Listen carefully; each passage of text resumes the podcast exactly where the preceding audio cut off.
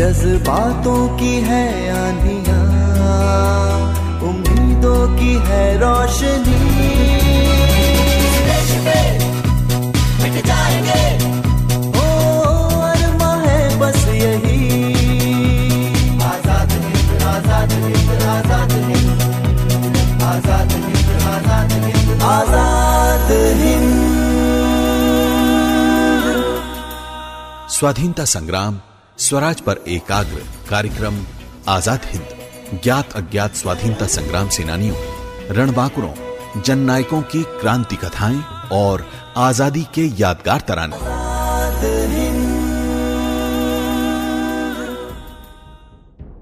जनता किसी भी शासन या लोकतंत्र की नींव होती है। जनता चाहे तो किसी भी तानाशाह को मिनटों में धूल चटा सकती है। वहीं अपने पसंद के शासक को अमर भी बना सकती है। इतिहास में दर्जनों उदाहरण हैं, जहाँ जनता के कारण ही क्रांतियाँ सफल हुई हैं। ये बात तो बिल्कुल सच है कि जनता की ताकत को कभी भी अनदेखा नहीं करना चाहिए, क्योंकि शासक को शासक का मान देने वाली ये आम जनता ही तो होती है। ऐसी ही कुछ कहानी है भोपाल रियासत की गढ़ी अम्बा पानी के जागीरदार फाजिल मोहम्मद खान और उनके छोटे भाई आदिल मोहम्मद खान की। सन अठारह की क्रांति में शामिल होकर ब्रिटिश सत्ता के विरुद्ध सशस्त्र संघर्ष किया था उन्होंने। सोचने वाली बात यह है कि ये विरोध कोई आम विरोध नहीं था। भोपाल रियासत की नवाब सिकंदर बेगम ने अठारह सौ सत्तावन की क्रांति का घोर विरोध करते हुए क्रांति की गति को भोपाल के बाहर ही रोकने की जी जान से कोशिश की थी और अंग्रेज़ों का साथ दिया था। बड़ा विचित्र समय था वो। नवाब सिकंदर बेगम अंग्रेज़ों के साथ थीं, परंतु आम जनता में से सभी मौलवी पंडित जागीरदार कर्मचारी और आम जनता मेरठ की क्रांति का ही साथ देना चाहती थी। वहीं आदिल खां और फाजिल खां भी यही चाहते थे कि अंग्रेज़ों को मुल्क के बाहर खदेड़ दिया जाए। अब इस कार्य के लिए इससे अच्छा मौका और क्या होता? जैसे ही क्रांति के फैसले की खबरें अम्बा पानी तक पहुँचने लगी वैसे ही इन दोनों भाइयों ने अंग्रेज़ों के खिलाफ युद्ध की तैयारी प्रारंभ कर दी। सैनिकों की भर्ती, गोला बारूद का इंतज़ाम, ये सभी कार्य पूरी गति से प्रारंभ हो गए। अंततः जुलाई अठारह सौ सत्तावन में दोनों के नेतृत्व में विरोध का झंडा गाड़ दिया गया। केवल भोपाल रियासत ही नहीं, विदिशा, सागर और होशंगाबाद तक विरोध दर्ज करवा के इन्होंने ईस्ट इंडिया कंपनी की विस्तारवादी नीति को चुनौती दी। और इनकी शक्ति और युद्ध कौशल के दर्शन कर अंग्रेज़ों के होश फाख्ता हो गए। इसके बाद क्या हुआ ये जानेंगे इस देशभक्ति गीत के बाद। जब तक स्वराज हिंद में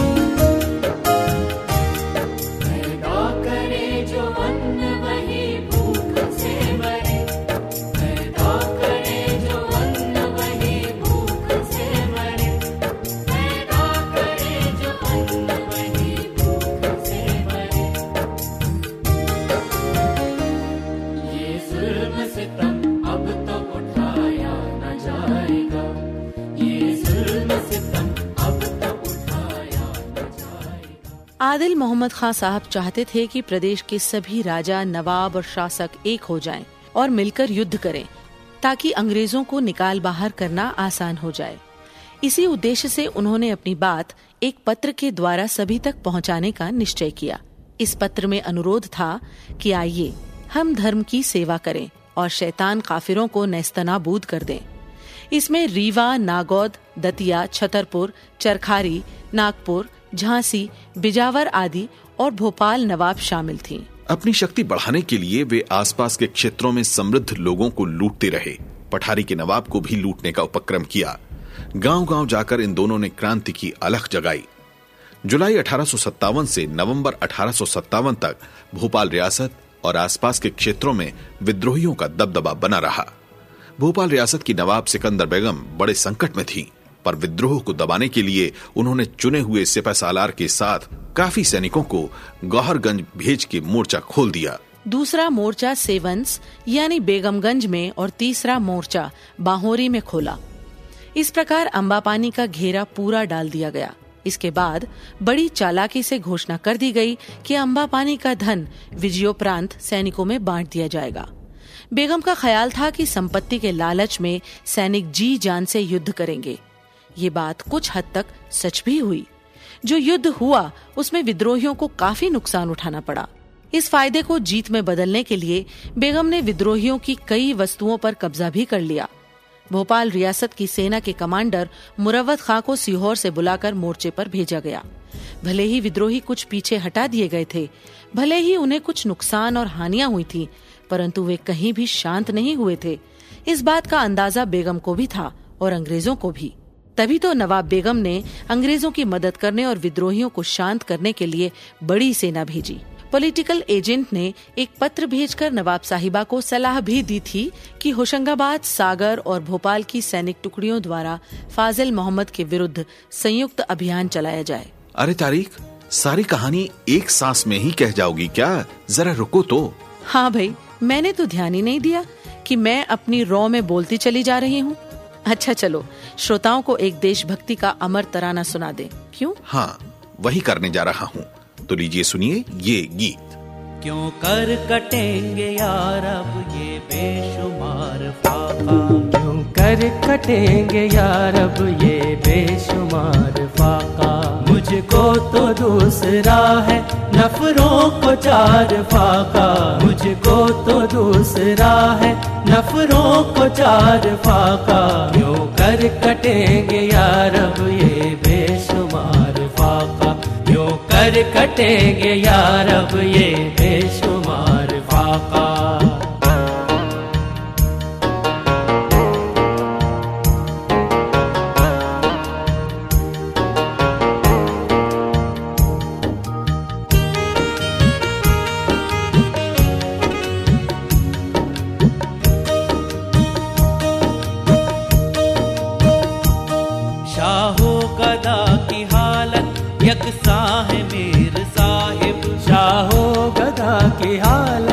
हालत यकसा है मीर साहिब। शाहो गदा की हालत यकसा है मीर साहिब।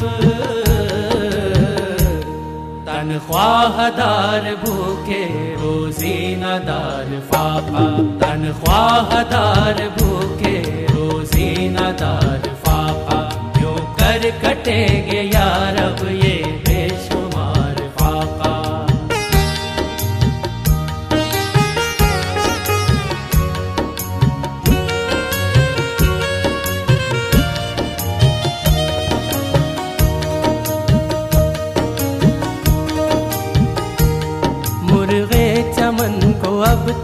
मिलता नहीं दरे गुल मुर्गे चमन को अब तो मिलता नहीं दरे गुल मुर्गे चमन को अब तो मिलता नहीं दरे गुल बुलबुल ने इस चमन में काटे हज़ार फाका बुलबुल ने इस चमन में काटे हज़ार फाका क्यों कर कटेंगे यार अब ये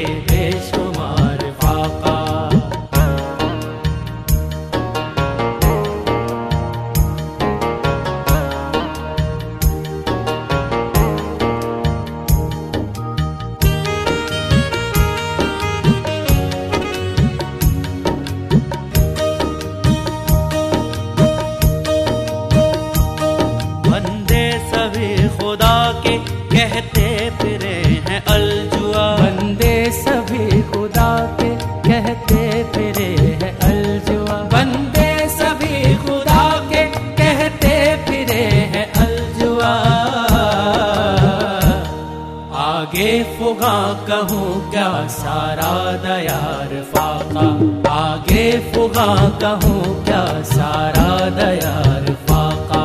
क्यों कर कटेंगे यार अब ये बेशुमार फाका। हाँ तो अब आगे की बात तो बताओ इतिहास।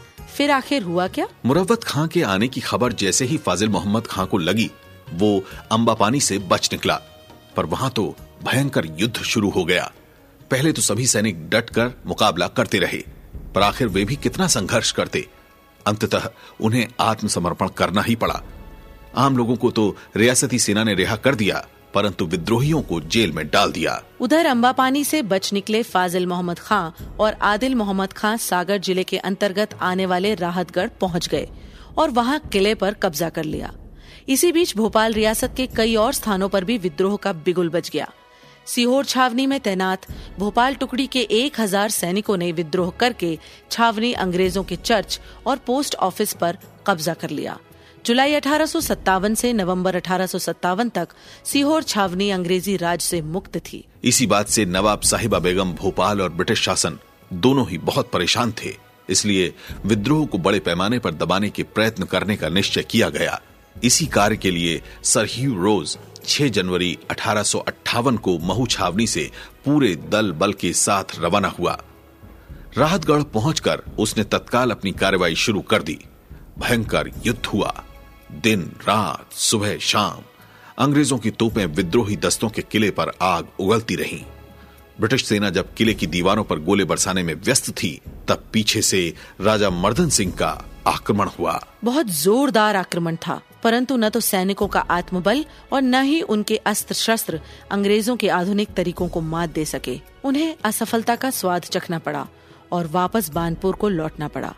इस बात से विद्रोही सैनिकों को गहरा आघात लगा, क्योंकि वे बड़ी आशा से बानपुर से आई सहायता की ओर देख रहे थे। खैर, अंततः बागी सैनिकों को पीछे हट जाना पड़ा और 28 जनवरी अठारह सौ अट्ठावन को रात में ही किले से बाहर निकल चले जाना पड़ा। 29 जनवरी को अंग्रेज़ सेना ने उनका पीछा किया और करीब 200 बागी सैनिकों को धर दबोचा। क्रांतिवीर फाजिल मोहम्मद खां झाड़ियों में छिप गया था, किंतु उसे भोपाल के घुड़सवारों ने देख लिया और तुरंत गिरफ़्तार कर लिया। स्वभाव के ही अनुसार अंग्रेज़ों ने क्रांति के इन सिपाहियों को क्रूरता से मरवा डाला। फाजिल मोहम्मद खां और उनके एक और वफादार साथी, कामदार खां को राहतगढ़ के किले के द्वार पर फांसी से लटका दिया गया। बड़ी विभत्स मौत दी गई उन्हें। इलाही इलाही इलाही तू इलाही इलाही इलाही इलाही तू इलाही इलाही इलाही इलाही तू इलाही इलाही इलाही इलाही तू इलाही इलाही तू बेमिसलो मानिंद है किधर है, किसी का ना फर्जंद है। इलाही तू बेमिसलो मानिंद है। फिकर है, किसी का ना फर्जंद है। तू खाल के खल्क, रब्बे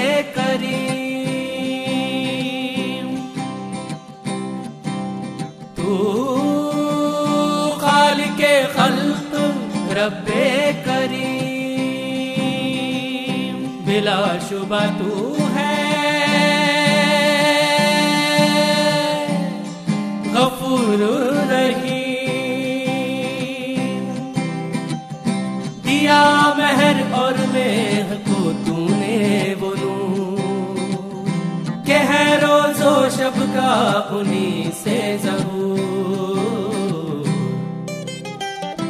इलाही इलाही इलाही, तू इलाही इलाही इलाही इलाही, तू इलाही इलाही, तू बेमिसलो मानिंद है।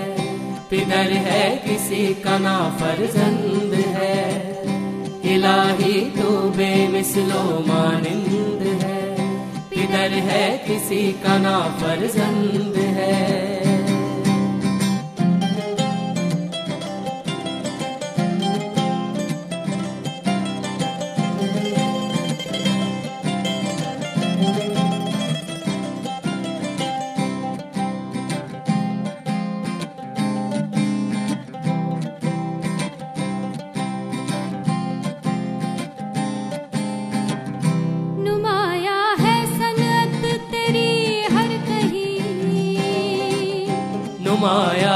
सनअत तेरी हर कहीं।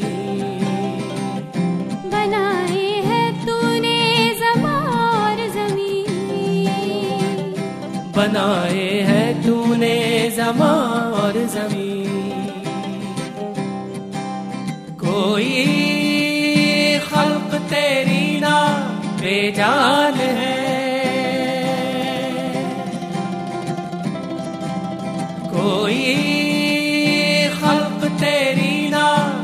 बेजान है कि हर एक शय में एक तरह की जान है कि हर एक शय में एक तरह की जान है। इलाही इलाही इलाही, तू इलाही इलाही इलाही इलाही, तू इलाही इलाही, तू बेमिसलो मानिंद है। पिदर है किसी का ना फर्जंद है। इलाही, तू बेमिसलो मानिंद है। पिदर है किसी का ना फर्जंद है।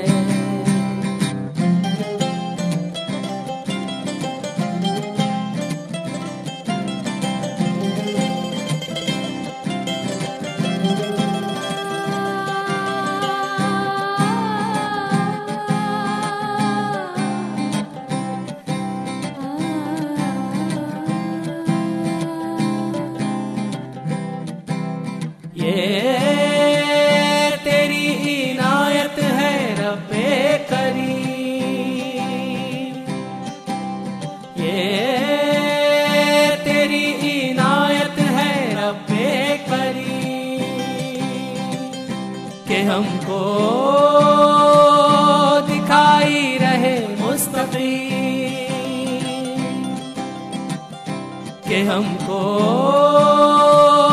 दिखाई रहे मुस्तकीम।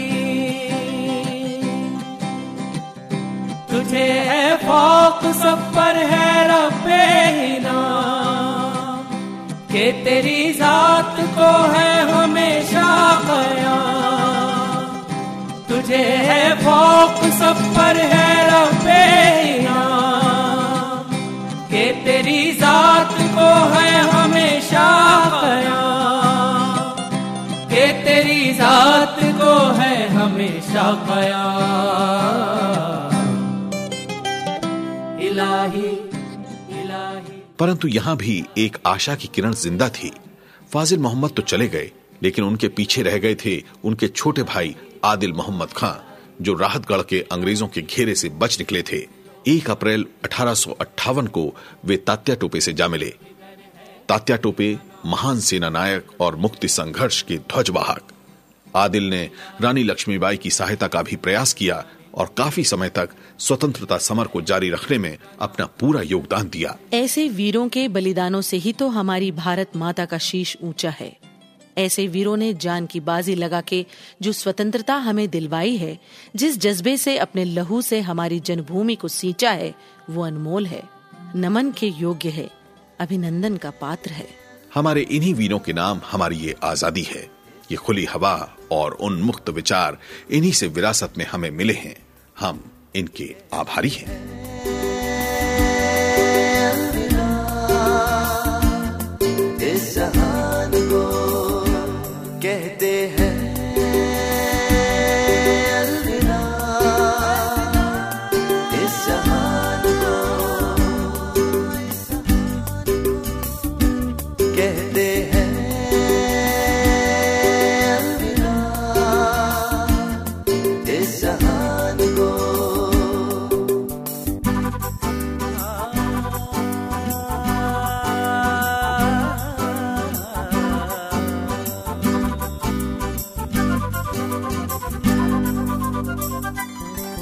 आज़ाद हम कर ना सके अपने मुल्क को। आज़ाद हम कर ना सके अपने मुल्क को।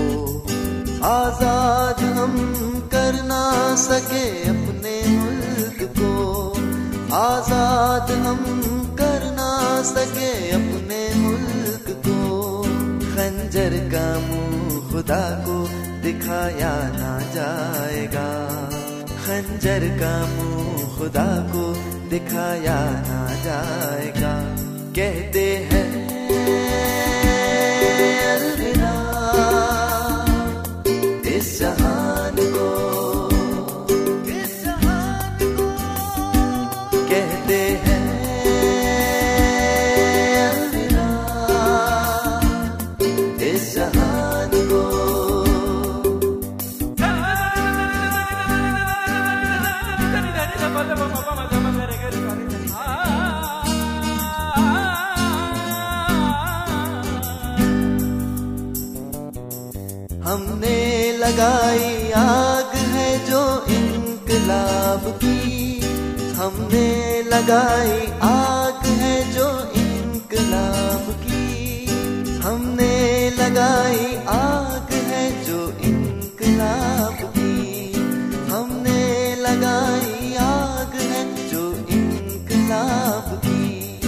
इस आग को किसी से बुझाया ना जाएगा। इस आग को किसी से बुझाया ना जाएगा। कहते हैं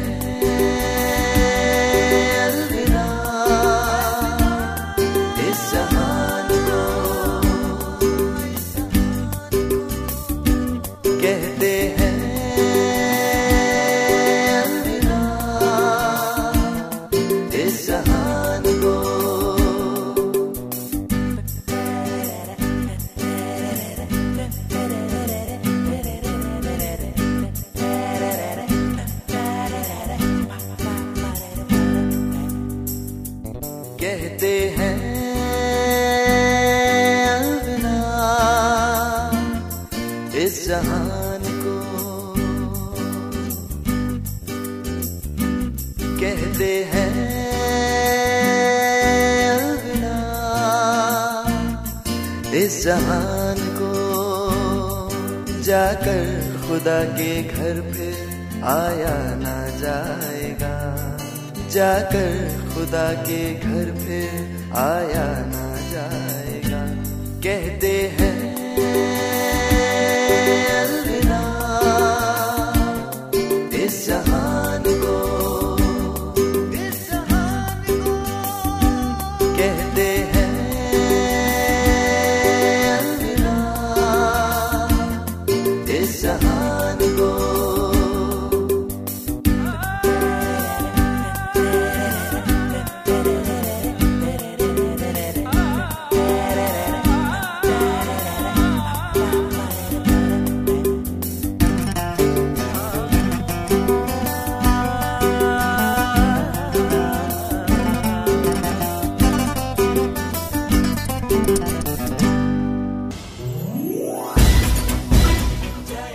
आप सुन रहे थे कार्यक्रम आज़ाद हिंद। तो अब दीजिए हमें इजाज़त। कल फिर आपसे मुलाकात करेंगे। तब तक के लिए नमस्कार।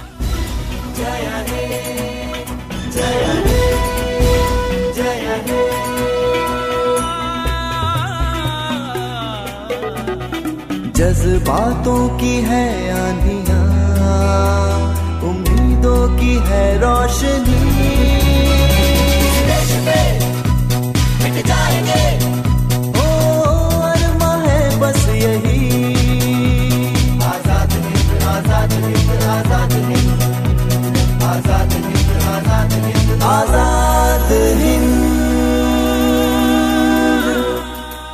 स्वाधीनता संग्राम, स्वराज पर एकाग्र कार्यक्रम, आज़ाद हिंद।